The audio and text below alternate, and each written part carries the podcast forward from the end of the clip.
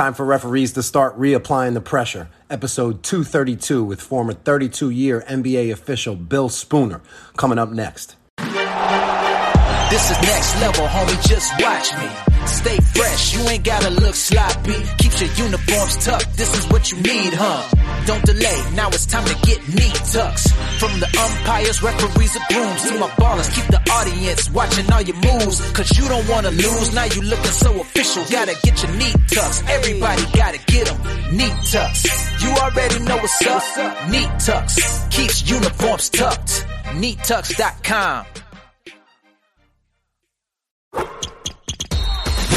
Thank you for listening to the Crown Refs Podcast, the audio experience for basketball officials. Serve the game.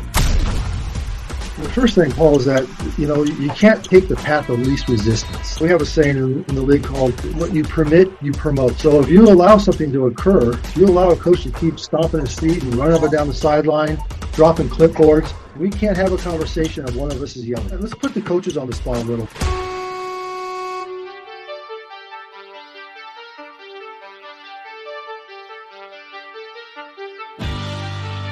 Thanks for joining us on the Crown Refs podcast and welcome to our mentor group's special guest for November of 2021. I'm excited to welcome in a husband and a father of three and a recently retired 32 year NBA official who's worked over 1,500 regular season games and well over 100 playoff games in his amazing officiating career. It's my pleasure to introduce Mr. Bill Spooner. Bill, how are you, sir? Very well, and it's great to be here. And I didn't, you know, when you sent that amount of games, I think that explains why my knees ache every morning, right? You know, I'm sitting here. I'm not a math whiz, but I'm doing a little subtraction and addition, and, and I'm looking at your bio here, and I noticed you started officiating in 1973. You stepped away in 2020, so I think that adds up to 47 years as a referee. You've had some serious reps. Yes, yes, I've, I've seen a few plays here and there you know, as they say, the real work begins when you start your career, as it did for you when you made it to the NBA. You know, a lot of officials listening have big goals in mind, and we always appreciate hearing different origin stories. So maybe you can start us off there and share some of the paths that you took on your journey to the league. Well, uh, you know, it's like anybody else. I started probably most of us on the call started working kids games uh, my dad said to me, "You better get a job this summer," and I didn't want to get a real job, so I went down to the park, started refereeing, fell in love with it. Uh, one of the guys told me, um, "You know, you're pretty decent at this. You should join the high school association." So I did when I was done in high school, and um, I went to the actually went to the very first referee camp there was, and um, I'd seen it at the bottom of what was referee newsletter back then uh, black and white newsletter. It said something about a referee camp. I said, well, hmm, give that a shot. What the heck? And I went down there and I uh, met a bunch of mentors. And I was real fortunate. A lot of them were D1 guys uh, that took a liking to me. And I uh, was able to kind of go from the high school to D1, you know, fairly quickly. And then uh, the right place, the right time with the NBA. And I uh, didn't screw it up too bad over the years. And so I hung around for a while. You said you jumped from high school to Division One. Doesn't necessarily happen a lot nowadays. Uh, how long was your? I, you know? I, I didn't jump. I I jumped qu- fairly quickly, but no, I went high school, junior college, D three. I kind of skipped D two to tell you the truth, and then I I started work, but I didn't work a full schedule for you know two or three years probably. I worked a little partial schedule. And you, I see here, you worked seven years of Division One while you were uh, were you, were you training for the NBA game, you know, on the side, or was it just an opportunity that presented itself? It was an opportunity that presented itself. Uh, maybe some of the people remember that uh, Vancouver, Toronto, Charlotte, and Miami um, came into the league in '88 and '89. And the league, pardon me, the league didn't feel they had enough guys who had worked large arenas in the back. Uh, then it was the CBA which is today's uh, G League. And so they started looking around at the college, and they were they were looking at younger referees who were working college and working, you know, uh, like in the Pac eight, I think back then, and so forth. Um, and they came to a couple of my games, and I was called, got a phone call, and said, "Hey, we want you to come to a summer league." And I went to a summer league, and uh, at the end of it, they offered me a contract. Um, I was one of, let me see, I'm trying to remember. There was 18 the first year that were hired, and I was hired with seven uh, guys. Uh, Joe DeRosa being one of them, probably a, a name everyone knows. And um, by the end of my career, I was the only guy standing. Had left out of all those, out of that 20 group of 25. So, you know, a lot of luck, right place, the right time. And then if you get that shot, you know, try not to screw it up. Let's just stay here in the NBA. Uh, you know, what year did you get your start um, there? And just take us through the first few years. Um, you know, working in the in the pros. First season was the 89-90 season. Um, first three to five years in the NBA, you're just trying to get somebody to know who the hell you are. You know, and at the pro level, we don't go by ref, coach, anything like that. We go by first names. Um, first three to five years, you're anonymous, and you hope you can just last long enough to somebody start to know your name. And um, you know, it's it's a real. Um, the first two three years in the league, you're you're learning a lot. I mean, you're learning how to get on a plane and be on time, and uh, you know, there's just so many things to it. Um, but I was lucky. I had I had good mentors, uh, uh, you know, when I came into the league, and um, you know, 32 years later, uh, I'm talking about it. So, any um, notable games or you know players or experiences that just stand out? I'm sure there's a ton, but what just hits you? You know, Paul, to tell you the truth, probably not a ton. Um, you know, and other referees can relate you kind of, especially in the NBA, you're kind of going game to game to game and just trying to remember where the hell you're going uh, half the time. But uh, some of the, a couple of the games, I, I worked Kobe's 81 point game. Wow. And um, was Toronto playing any defense in that game? Kobe was just hitting everything. They were trying. They were all. They were. He was hitting everything. Um, late in the game, I'm standing. I can't. I can't remember the player I'm standing next to, but it's an opposing player. Kobe was at the line, and I start hearing this chanting. I think it was like 73, 73, something like that. And I turned to the player and I went, What's that about? 73? What, what are they talking about? He goes, Kobe's got 73 points. We can't stop him. He was playing Toronto. And I went, Seriously? He's got 73 points? You know, you know, as a referee, you're kind of uh, numb to all that. I knew he was making a lot of baskets, but I had no idea at 73 points. And then of course, he went on to make eight eight more. Um, and I always reminded him that I worked his A1 point game and I was worth at least 65 of them. Hmm. You probably put him on the line seven to 12 times, right? Uh, I don't remember, to. I really don't. uh, a couple other games. Uh, my very first uh, conference final game was uh, Boston and New York and Boston came back from about 100 down to win in Boston Gardens. And it was so loud that um, Joey Crawford and I are trying to talk during a timeout. And we keep hearing this buzzing noise. And we found out, uh, we were told later that it was actually the the stadium's noise coming down and hitting the parquet floor. And it kind of made this buzzing noise as it, you know, re- deflected off of it. So you know that's the first couple games that come to mind. But I'm you know if I sat down and thought about it more, but uh, you know frankly, uh, after about the first uh, hundred, after that, you know they start to run together a little bit. Sure. Uh, I want to appreciate you sharing that. Just want to switch gears a little bit to some of the things you mentioned you know that you were passionate about we talk about running the game so much um, in the different ways we can insert ourselves as leaders and crew chiefs crew chiefs and i'm trying to take a tough stance with the officials in this group because i want to help produce a tough-minded official who is courteous and respectful but doesn't allow any nonsense to creep into the game and has the inner confidence to hold the participants of the game accountable and i think we really connected last week on our phone call we agreed that officials have kind of historically allowed coaches to get away with too much stuff. So, what would you like to tell the officials listening about being courageous and running the game? Well, I think the first thing, Paul, is that you know you can't take the path of least resistance, and um, particularly with coaches, but players as well. We have a saying in, in the league called, and we call it. We just say, "What you permit, you promote." So if you allow something to occur, if you allow a coach to keep stomping his feet and running up and down the sideline, dropping clipboards, as long as you're permitting that, you're telling him that's okay to do you know, you're you're fine. Just keep, you know, I'm, I'm obviously not going to do anything, so uh, you can keep doing what you're doing. So I know, like I said, what you permit, you promote. I think what can help with coaches more than anything is, you know, you got to listen and, and all that. But one of the first things I'll say to a coach is, we can't have a conversation if one of us is yelling and immediately hopefully they calm down and now you have them in a conversation tone rather than screaming and yelling at you. Um, don't yell let them scream at your back. Turn around and if they're screaming about something have the answer for them.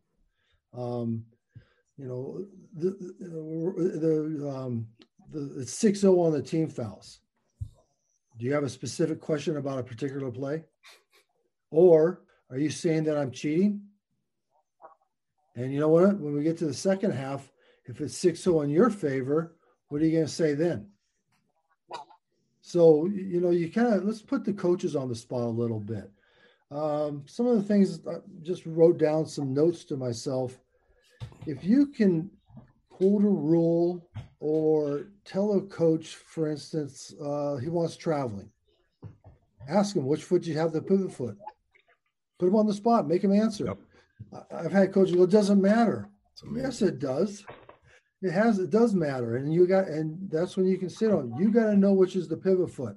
I knew it was the left foot. I got his pivot foot right from the start. And so, what are, what is a coach going to say to that? Uh, no, you didn't. He doesn't. He, you just told him I got that play from the start. Um, you know, sometimes uh, you get that high dribble, and you know what they immediately start yelling is what discontinued dribble. You can get to the coach and go, he stayed on top of that ball or on on the side of that ball. He did not get underneath it. He did not discontinue his dribble. That's a legal play. Another, uh, what else do coaches complain about? A player catches the ball and fumbles it. He might go a couple of different steps, right? But he hasn't caught the ball clean and they're yell- they're screaming travel. No possession, no travel, coach.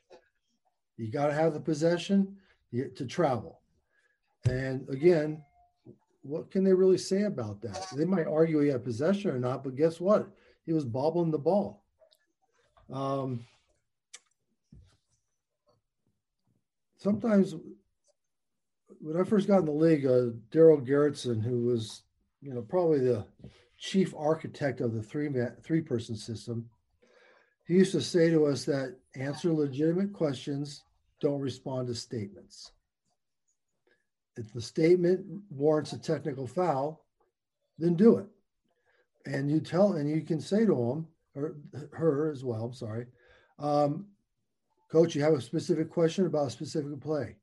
I'm not going to entertain questions about everything, but you get and and you put him on the spot uh, well, you know, they're hand checking us. Do you have a specific play you want to complain about or you want to talk about?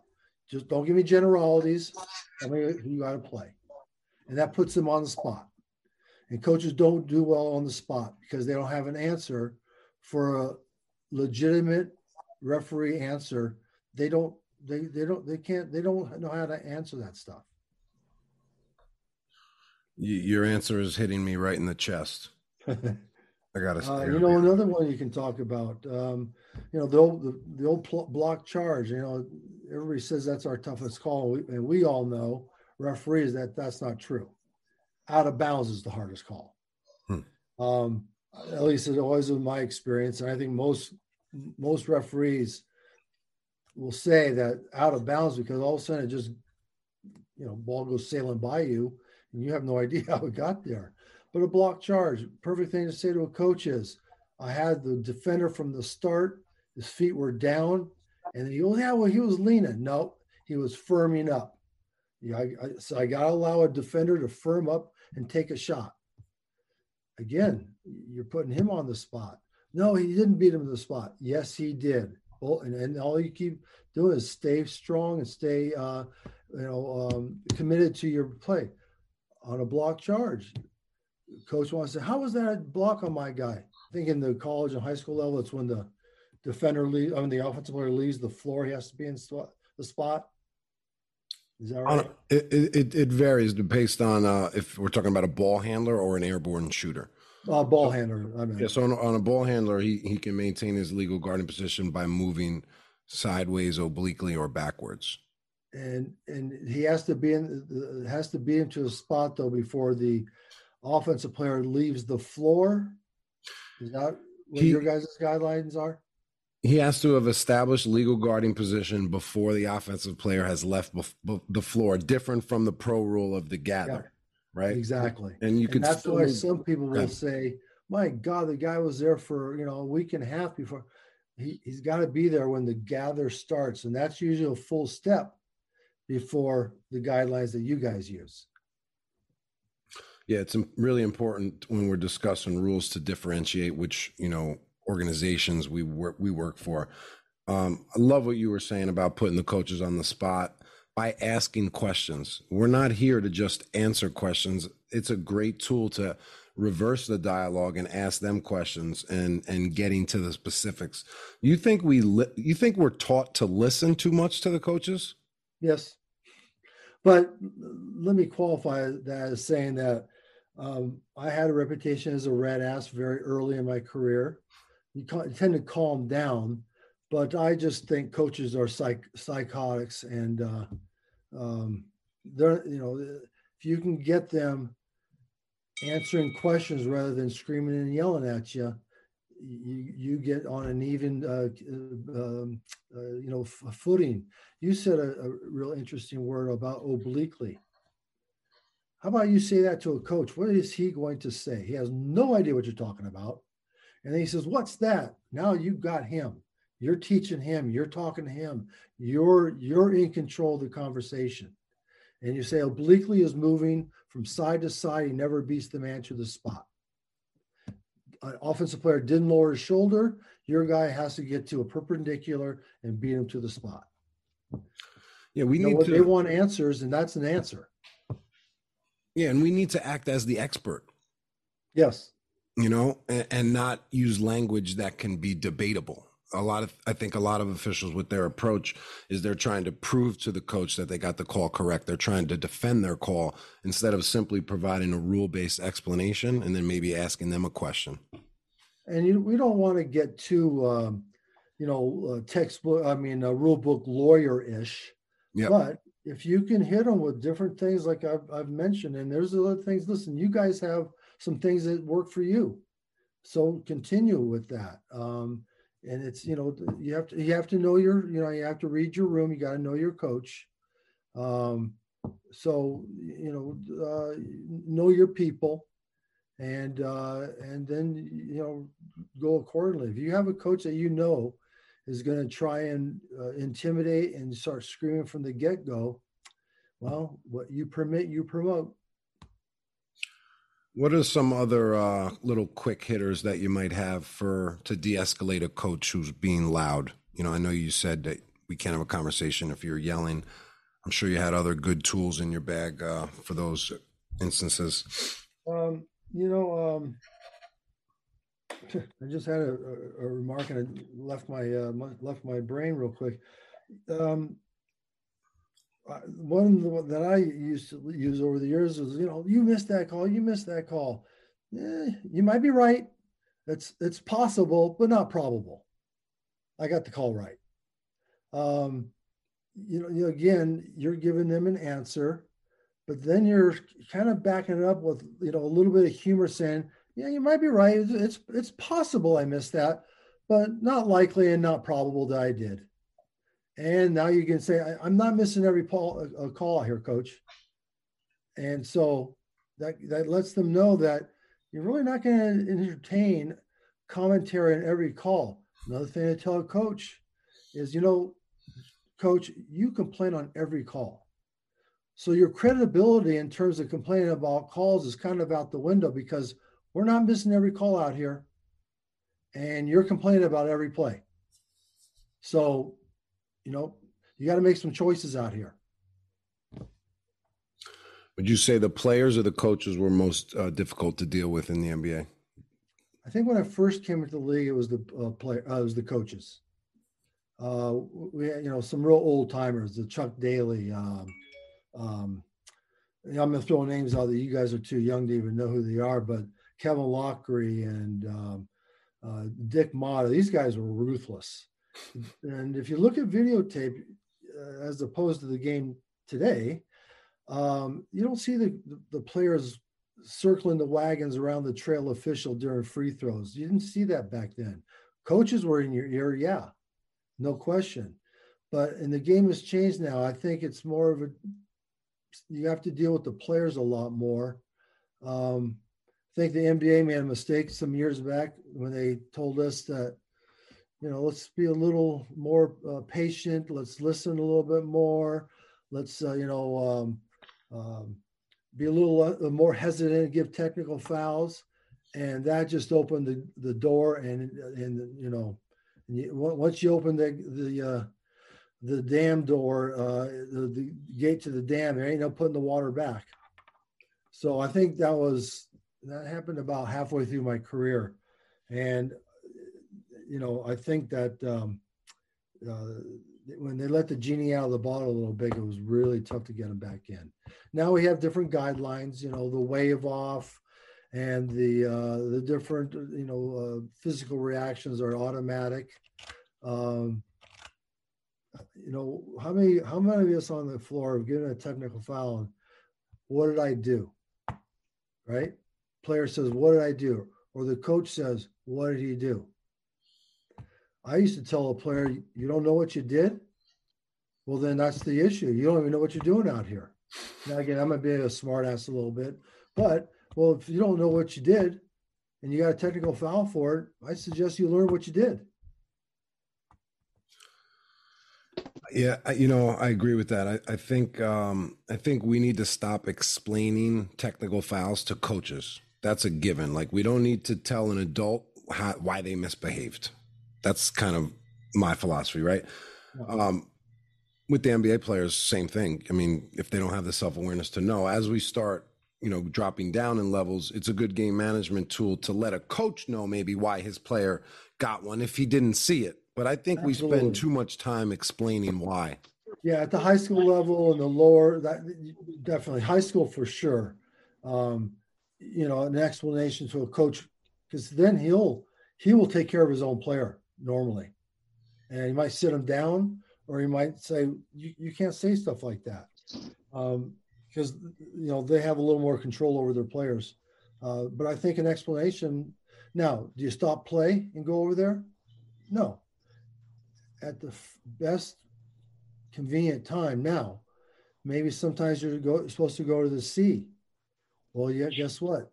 Switch up the rotation and go to the T, the trail, and now you got a chance to calm your coach down and tell him what was going on. Did you like to uh, initiate that switch sometimes if you felt like yeah. you needed to go manage the coach?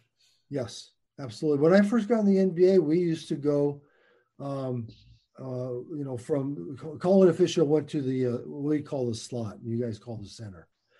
And after a couple of years, we switched that because we weren't getting a chance to dialogue with coaches and let coaches know that we're not going to let them scream across the floor as. Uh, but every once in a while, you just look at your partner, or your partner looks at you and says, "Hey, go explain it to him." You know, with just the body language of saying, "I'm going to slot," you know, get your butt to trail and talk to him. What's your philosophy and belief when your partner calls a technical foul? Um, what's your interaction with the coach leading up, if or after that, if any at all? Well, it's a sore spot for to me and for me that your partner goes over to make good cop and make every you know uh, think he's the good guy and so forth. Um, I've had a couple different discussions in an NBA locker room that was not friendly for for someone doing that. Um, I think you should stay away from the coach. Uh, I, I, think you've got to let the situation play it out a little bit. And now you're going over to a coach. He's screaming and pointing at your partner. And now it just doesn't look good. It looks like you guys are discussing your partner. You might be shaking your head now. And all everybody sees is the coach saying, Your partner sucks. You're, you're nodding your head. And that doesn't make for you know a great uh, crew dynamic. Uh, I always felt that when you give a technical foul, you, are always a little discombobulated for a moment. I don't care how many years you've been refereeing. If you have a partner after you have um, uh, reported your foul, technical foul, such and such, and you turn around and there's a partner waiting for you with the ball, let's say at the jump ball circle, Bill, go shoot down there and he and you want him to get you away from the coach. You don't go on the side uh, down at the end that the coach just gave a technical foul to, and stand at the free throw. You know, at the uh, at the uh, in the lane. Uh, you're just inviting, uh, you know, conversation. He should he should point you to get away from the coach and you know go down shoot there go down shoot the other end or you know get your butt to slot and we got the shot so i think that and then i believe also that speeds the game along and doesn't give the coach this dead time to yell scream and go crazy on you and that's a good pregame thing to talk about hey we have a technical foul if i have a technical foul when i turn around i, I need one of you guys point me in the right direction mm. And if you have a technical foul, turn around. I'll be there with the ball, and I'll tell you what you know. And let's get this, you know, the free throws done, and let's get the ball back in play. That's a great partner there because it's so true. During those few seconds, we get discombobulated. Sometimes when I call a tech, I black out for like two seconds and I have to orient myself which side we're going to. So if we can have a partner come right in there and bring that proactive, you know, information, um, that would be very helpful. And and I, I agree. I think so. Distance, would you say, is a key factor there, making yeah. sure your partner is is um, far enough away so you don't break into jail, so to speak. Absolutely. And you know what? If you're at the other end of the floor and he comes after you and he comes across me, guess what? He teched himself. You didn't tech, tech, uh, give him a tech. He teched himself. It's defendable, justified by the you know your assigner or the league office, whatever it may be. Uh, that coach was out of control. He came across half court. He's you know stomping up and down the sideline just to cap uh, this topic, you know, the only time I feel like it's necessary, being that part non-calling uh, official to go talk to the coach, is if he doesn't stop after that tech and he's very close to getting ejected. Then you're going to go and play offense in that moment and do your best effort to maybe calm him to a one. Not going there to be a listener, though. No, and, and I don't think you want to get you know too close to the coach mm-hmm. because now he's kind of got your ear you know, get within three, four, three feet perhaps, uh, and say, listen, you, you can't continue this. We're going to start the game. You got to you got to bring yourself under control. Don't tell a coach to calm down. Just tell him, can, can you help me and get yourself under control? Now the onus is on him, and you haven't given him that. Hey, you need to calm down. You need, or you know, yeah. or you're out of control. I, need you to help me now. I need you to get yourself under control. Because people people naturally don't want to be told what to do. They would like yes. options. So if you right. can provide options and solutions, and, and so I can you help me? I love that. By by get I need you to get yourself under control. Uh, can you help me with that? It's very disarming. At least it always helped me with that, especially with players in the NBA level you know, or you turn to the captain and you go, "Hey, Paul, you, you got to get uh, Joe under control here." And guess what? Paul's going to get Joe under control. It's because you're deploying them and you're almost empowering them yeah. to do what they do. If it's a captain, he's the leader of the team. You're empowering them to go be the leader and help you manage the game. So I think that's a good good tool. Go ahead. And again, if he still won't get himself under control, well, you give him the opportunity. His own teammate is told, dude, you got to calm it down here. And if he continues, listen, I did my best. I asked his captain to take care of it. He didn't do it. He didn't calm himself down. He get, you know, again, he gave himself a technical foul. This is great. Uh, I want to keep going down this road. Um, something I've been I've been thinking of that that I think we we do too much during timeouts and during halftime and maybe even during post game is I, I I call I have this concept of I think coaches give us spam. They give us junk mail, right? They give us information that is totally inaccurate. Now, do you go in your junk mail folder and start opening it up and then sharing it and then reposting it and then commenting on your spam? You don't. But that's exactly what we do as officials. When a coach throws us spam, then we get together at the next time out and we know it's not a travel and he and we say, "Bill, Bill, did you see a travel on that play? I mean, the coach wanted a travel. I didn't see it."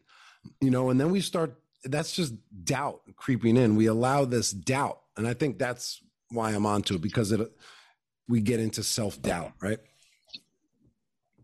We do, and excuse me.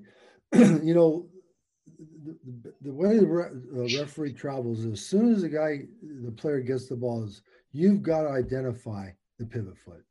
And I've said right foot, left foot, and that way you shouldn't be going to your uh, uh, partners and going, "Did I miss that travel?" Because that's your primary and they shouldn't be refereeing over there. So, but if you know, and if you're picking up that pivot foot, then again, you can answer that co- uh, coach. Right foot was his pivot foot, didn't move it before the dribble. You're also telling the coach that you kind of know what the hell you're doing out there. You're not guessing. I knew the right foot was the pivot foot. And if he says, no, it was the left foot, no, it wasn't the left foot. He's right handed. Most players will use their opposite foot from their hand as their pivot foot. That's great information. That's great sequencing right there. You know, I, I wrote myself a little note here, and, and my son is, uh, you know, starting to referee and starting to move up the ladder a little bit. And I said to him the other day, I said, "So, what were you think? What are you thinking about before the game?" And he had a he had a, a team that was from, I think, back in Maryland, to tell you the truth, or they were far away. So I said, "What are you thinking here? What, what what's you know what, what?" And he said, "I don't, you know, the, you know." I said, "Hey, how about that road coach? Because again, they're psychotic. He immediately thinks he's going to get screwed, right? I mean, he's walking on the floor th- thinking, "I'm going to get homered. I'm going to get screwed." If you can get to him early and say, "Coach, you're not going to get host here. We're going to work hard. I care more about my game than I care about who wins this game. Mm. And hopefully, I'll settle them down a little bit. You're you're recognizing that, you know, uh, you're on the road. I get it. And you know, if if I were you, I might think I was getting hosed too. But look at, you know, it's not important to me who wins. I'm out here to get calls right, and I'm going to work hard. And so you're not going to get screwed tonight, okay? And I think that lots of times that can really disarm them because they think automatically that they're going to get screwed, right? I mean, we've all been there. Road, you know, road coach thinks immediately he's going to get screwed. What do you think of us allowing the language screwed, hosed, we're getting crushed, we're getting killed? You know, I say we dic- we dictate the terms of the dialogue. You said what you permit us promote what what we permit we promote similar t- similar things there. Um, wh- how do you feel about managing that that kind of language?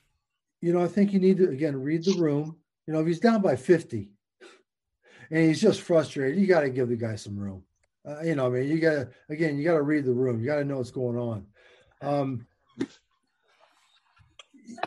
that that's mostly a statement. And again, unless the statement goes overboard, the statement is very derogatory, you don't have to answer that. You don't need to reply to a, a, a general statement. And again, you got a specific play you want to talk about. I can answer questions about specific plays, but I'm not going to answer, you know, a statement like that. Was that one of your main replies when you, you know, when you addressed a, a comment that wasn't a question, knowing that you didn't want to address it, but you felt like you had to manage him in that moment? Or you turn and say, you know, he complains, oh, you know, I listen. I said, do you have a question? I can answer a question for you, but I, you know, I'm not going to really, you know, address if you're just yelling screaming. Patrick, I know you uh, you were adding on to one of the conversations we had. Um, you can unmute yourself if you have a question or something else to add. Go ahead. Patrick, I'm reading what you said, and you're right. That is, you're you're right on the money there because, you know, if, if his own teammates can't get him to calm down, then they're gonna they're gonna go after him. And now, guess what? You're out of it. now it's between it's teammate stuff, and you're out of it. Nice. Who scored? So this is clearly the game management communication with coaches uh, portion of the podcast. Uh, while we're still on it, does anybody else have any any questions for Bill job, uh, about these topics? They got it all figured out, Bill. Excellent. That's all it takes. all right, let's talk about film. Um, I know you mentioned one of the things that you wanted to expand on was honest self tape breakdown. Just talk to me about your film process, what you learned from it, and tips you have for the group to watching film. So um, when I when I uh, first got in the NBA, I had really not seen very much videotape myself, and uh, you know that camera don't lie, right? I think there's two things to remember. Is one, it's never going to be as good as you think it's going to be. When you're walking, you can't wait to see the tape because you thought you were so good, and guess what? uh, maybe you weren't so good. On the converse side, is you walk in there and you go, man, I, I was horrible tonight, terrible. And then you look at the tape and you're probably not as bad as you thought you were. Um, mm. But the, the, honest part, uh, we used to call the guys yeah buts. And that's the guy saying, yeah, but you know, see, he just ticked him right there and, and all that. Um, you know, sometimes you just got to say, yeah, yeah, you're right. If you know, maybe you have a mentor that's, you know, about every call, but you know, be honest with yourself. Did you have a good look? Did you have a closed look? Did The player turn away from you? Could you have held the whistle a little longer? Did you think that was a cheap and one? And but more I think, just you got to be honest with yourself. Pick yourself apart. That's just the um, the nature of refereeing is not you're not going to be perfect and the object is to be pretty damn good every night that you go out on the floor. And if you can do that, then you know you'll be okay. Um, that was my biggest challenge when I first got into the league, because every night's, you know, every night's like a playoff game. I mean, they, they, you got the 400 best ball, basketball players in the world, and um, uh, you you can't be great one night and then be mediocre the next night. You better be just pretty damn good every single night. Shoot for excellence.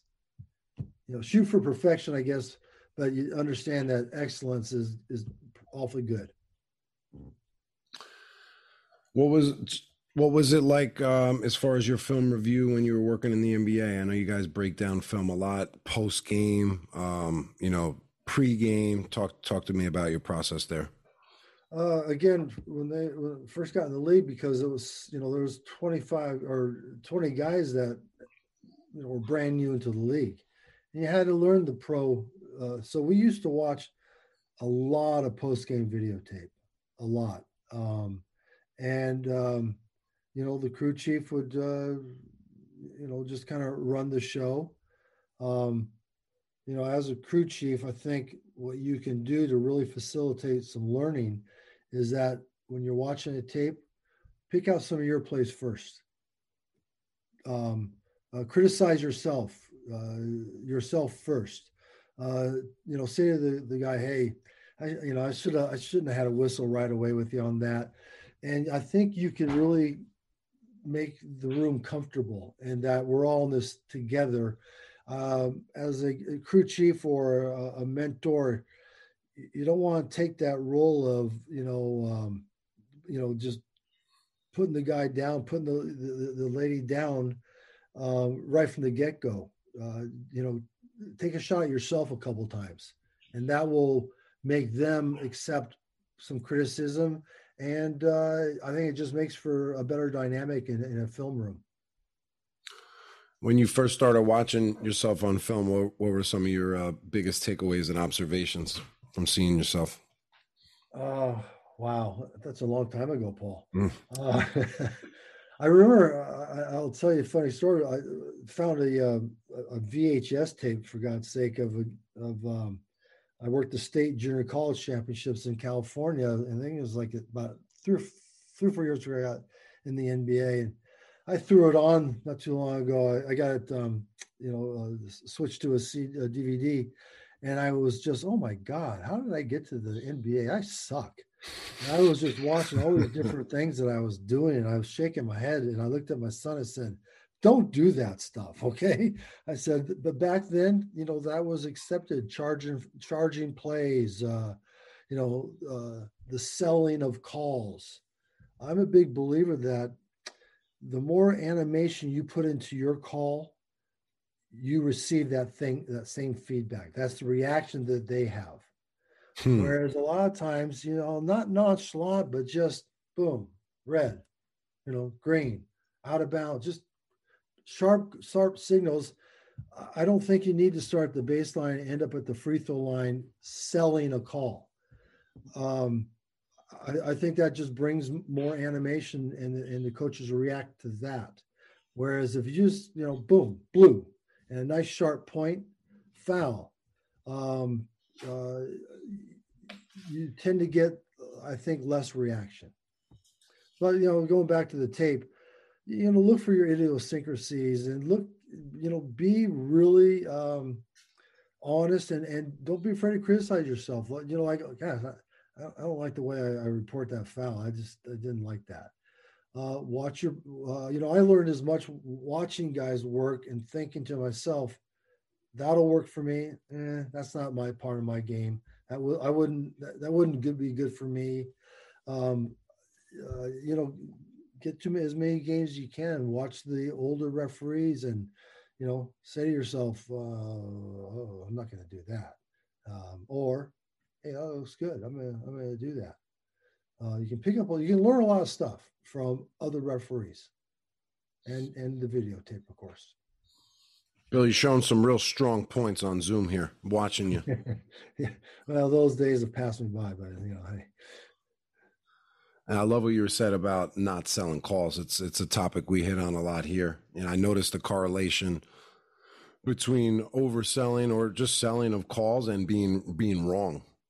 Yeah, you know, officials do it because they don't feel like they got it right, so they try to put on a show. You know, uh, something just popped in my head. the other thing I think that you should watch yourself is: Are you jumping at plays? uh, meaning are you oh, oh you know mm. a foul like that instead of boom foul mm. are you jumping at plays normally that means that your timing's off and or you're not refereeing the defender and it kind of makes it, you know other referees know that you have that little bit of a surprised look and um you know if you can just you know don't jump up you shouldn't be hopping you shouldn't be you know jumping on plays just you're out there not to watch the game. You're out there to work and referee and run the game. Al Batista had a, had some good tips on being in the lead and not being jumpy, ma- ma- keeping your weight on your back foot.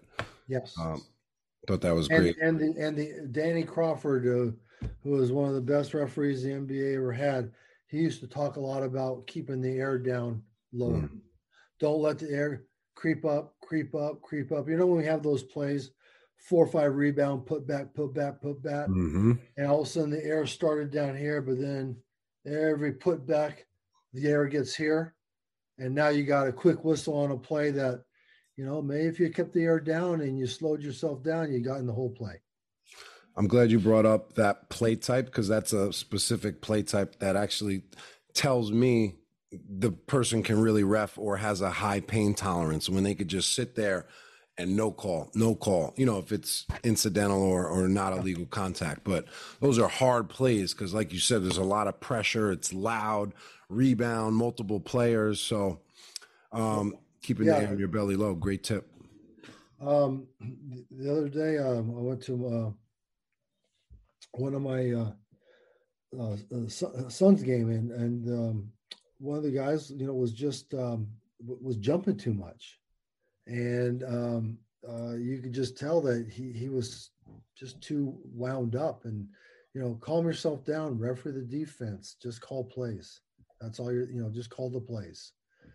You don't need to add anything to it really. And again, I think that sometimes when we get a little bit too animated, that's the reaction that you're going to get.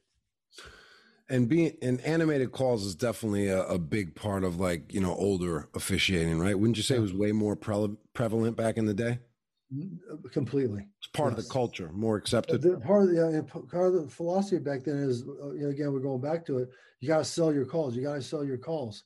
Well if you if you're selling a lot guess what? They're not buying it anymore so if you're going to have to sell a call, which is fine, you know, you're going to, we all have to sell one, at some time or another, then if you're only selling once or twice a game or once a game, then they might be buying it. But if you're selling like six, eight calls and, uh, you know, getting a little overwound up, they're gonna your believability is gonna start dropping with every time that you try to sell, try and sell, try and sell. Well, everyone they're gonna buy a little less all the time. I think on those plays where we we feel like we need to kind of over communicate what happened, um, maybe you know selling with multiple tweets or just a well timed tweet pause cadence with your signal there. I, I, find the strength in simplicity a lot of the times. Agreed. I, you know, I, I was you know, the, the thing I was going to talk about is I went to my son's game and um, there was a the uh, one of the referees you know, one of those games that you just don't have a lot of plays. Mm-hmm. You know, it's just they they're just going away from you, or the other guys have a lot of the whistles. And I told him after the game, and they asked me to come to the locker room, and you know, we'll just see. And I said I was really impressed by you not having that self conversation of, man, I got to get in the game. I got to, I get, and you didn't start reaching out. You didn't start saying, you know, I got to get some calls here. And I you stayed back, you just worked your primary. And then in the second half, you started, you know, you got a couple more of the calls. I said, you know, you really showed me good refereeing that you didn't get caught up in, man, I got I got to get some plays. I got to get some calls here. I got, um, on the same token, you got a guy who's not having a lot of calls, and you're the crew chief, and you've been around 100 years, and everybody believes what you have. If you got a double whistle, don't be charging to the table taking it. Let your young guy take it. Let let let him take the call. You've had a whistle on it. Everybody believes you. Now you're giving him, and now the coach says, "Hey, coach, I had the same play. I had the exact same call. We had double whistle on it. I had the same play." So uh, I was impressed with this guy the way he did that. He was confident that you know what, I'm going to stay in my area here and I'm not going to start reaching because I feel like I haven't had enough whistles. And the natural tendency when refs feel like they don't have enough whistles is to start judging themselves and saying, "Oh, I'm missing. I'm missing something. What am I missing? Yeah. I got it. I got to get in this game. I'm not. I don't have it today." Exactly. Exactly. And guess what? Sooner or later, the plays will come to you. You know, just uh, hey, if you get off the floor that night and you you know your your batting you got a better chance of having a better batting percentage the you know the less calls that you have. But you know what? That's like the uh you know the third base umpire the left field umpire in the world series. You you know you don't do anything for uh, eight and two thirds innings and now you got a banger that's a foul ball with you know right down the line. You know you might have been whole whole game I don't have a lot of plays. I have a lot of plays, and all of a sudden, the last two minutes of the game, you got them all. So, you know, be careful what you wish for. I was producing some content today on on self talk and uh, you know different ways we self talk in the game. What were some ways that you kind of uh, were speaking to yourself uh, during the game? You know, uh, Monty McCutchen, the the supervisor of officials in the NBA, said something a couple years ago that really got my attention. He said, refereeing is a constant dialogue with yourself. Every play you get down, and, and let's say you settle into the lead. I used to say a little bit, you know, farther back in my career, okay, referee the defense. You know, always always get back. If you're struggling, go back to fundamentals. Are you refereeing the defense? Are you jumping at plays? Are you keeping the whistle, the air down? You know, am I going too fast? Those are the basic fundamentals. Uh, you, you know that that self dialogue and or all right, we're in the bonus situation, we're in penalty. Um, it's got to be there. You can't be guessing at place. So awareness, you know, again, you're not out there to watch the game. You're out there to referee the game. Constantly talking to yourself, constantly saying to yourself before every throw in, check the clock.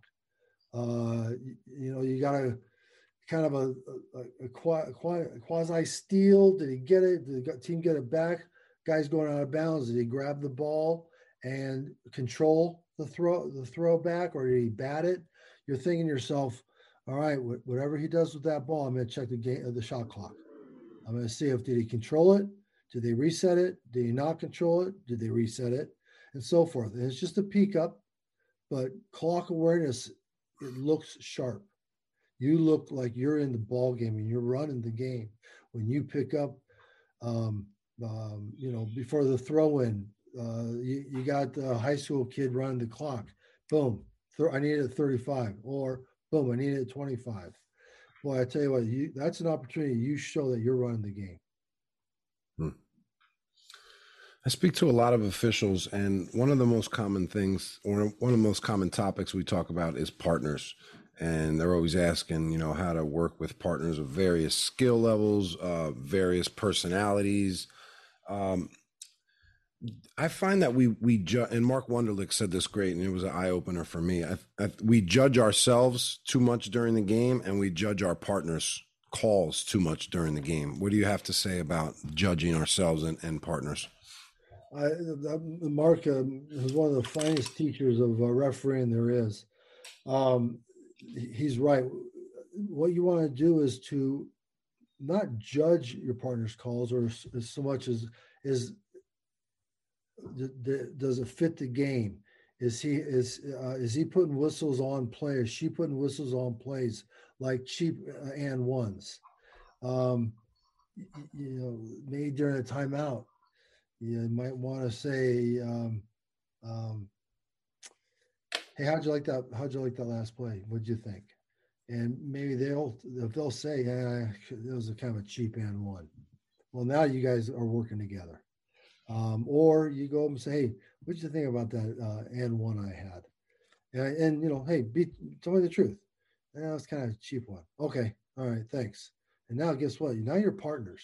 Mm. Um, the, the, the judge your play. Well, yeah, we all kind of judge a play, but you're not. You're just you're you're judging it to, you know, it's part of the game a little bit. But now you're judging it, and now you can help him with it if or help him or her with it if they ask you about the play. Absolutely. Anybody have any questions for Bill? I know we are we are grooving right now, but feel free to step in.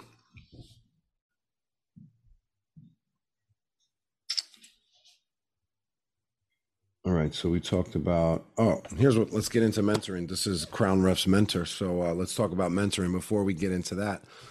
Um, you obviously have a son. You you mentioned uh, I know Drew. Drew has been a, a, supporter of Crown Refs pretty much since the beginning. Um, so just talk to me about your relationship with Drew and what it's been like, kind of mentoring him through officiating. Well, the first thing because it's my son is I um, I try to keep a real low profile with it, and I usually get in the car if I go to the game with him, and I don't say anything until he asks me about the play or he asks me about, so what do you got for me? And then I'll start giving. I always give him two or three things that I think he did really well at the outset. And then, hey, uh, you know, think about this on that play. Or did you like that play? and again, you're engaging with them. Um, you know, mentoring, I, I really owe my career to a lot of good mentors. Uh, you know, be selfless, and if you're going to be a mentor, be prepared to that your mentee might fly by you. Hmm. And that happens pretty frequently. And if you're not equipped to take pride in that, and that's going to make you envious or jealous, then you shouldn't be a mentor. A mentor is someone who really um, it's it's not about self it's about helping someone and uh, and and you know giving back to because i guarantee you that on the way up somebody helped you. And so i think that's one of the great things about this fraternity is that you know what you got to give back at some point you know and i would like everybody on this call to to surpass me and if you haven't already you know like that and and you take that philosophy and that mentality into the people that you guys and gals are going to develop and and you want those people to to elevate to you know a level that maybe you can't get to and because you you helped get them there. Yeah. That's pretty satisfying too. It really is.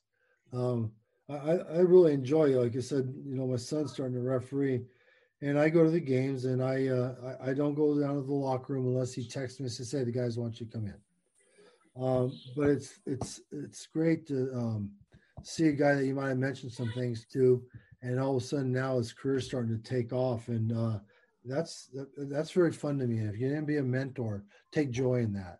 Take joy in someone, you know, really uh, up, upping their game because you helped them a little bit. And like I said, maybe one day they might pass you by, but that's how life works. When did he start to develop the interest where you guys started talk having officiating conversations? Was it something he always did? Uh, he he started at the uh, local youth association. Uh, I I mentioned it to him. I say, hey, you know, you can make a little extra money. You might, you know, try referee. You might like it. You know, I said, but if you don't, that's okay too. And I think he was one of those, like a lot of us probably, that you fell in love with the first time you're on the floor. Uh, you just there's something about it. It's that it's that um, that challenge of being you know perfect, which we're not going to get there. And so um, after a couple of years, when he was 16, 17, he joined the high school association, and um, I remember going to one of his games, and I said, called my wife and said, "Geez, kind of looks like he knows what he's doing a little bit." Mm-hmm. So he's like, you know, looks pretty good. And she goes, "Well, yeah. What do you think he's been doing for the last, you know, 15, 18 years?" Mm-hmm. I don't know what. What? He's been watching you and all the other NBA guys for that long, so he better know what the hell he's doing a little bit. Um, but you know, like I said, I, I when I go to those games, I, I wait till he asks me something, and then I'll, you know, give my give my feedback on it. Now he mentioned your father was a ref as well. No, actually, my father-in-law okay. um, was uh, Paul Mihalak. Is Paul Mihalak still living? And he was an NBA referee for many, many years, like 27 or 28. And I, um, quick personal story: is his, his daughter went to one of his games in Cleveland. I was working in Cleveland with him. He had asked me for my tickets after the game the family is going to have some dinner. Said, hey, you want to come to dinner? And went to dinner and met this blonde. That was, I didn't know was his daughter right away. And uh, 26, seven years later, we're still there. Mm. So, kind of a, a lot of people think, a lot of people ask me, so did your father-in-law get you into the league? I was like, no, I was in the league for seven years before, you know, um, uh, before I met his daughter. Very interesting. How did that relationship play out? Um, you know, with you being inspired by him and what you learned from him. Well, I after his daughter and I had gone out a couple handful of times, I went to his room and said, "Hey, you know, you got a minute? I'd like to talk to you about something." And he, I think he kind of had an inkling of it, and so I walked in and said, Look, I said, I don't know if you're aware, but Chris and I haven't seen each other. And if you have a problem with that, you, you know, now's the time to tell me. I also was very aware he was a hunter. So he had many, a lot of ammunition and guns. Uh, that was quite aware of that. And I just said, Oh, hey, you know, if you got a problem with that, let's, you know. But for about a year, we kept it under, you know, under the down low. We didn't let many other NBA people really know about it. Very cool. Kind of a need to know basis. So there's definitely some pedigree within uh, your your family yeah. lineage. Yeah, yeah, yeah. There is. Hey, everybody, sorry to cut that episode short, but if you are looking for the full hour and 45 minute interview with Bill Spooner, you can find that exclusively on patreon.com backslash crown refs. Would love to have you join our community. Have a great day. Thank you for listening to the Crown Refs podcast. Serve the game.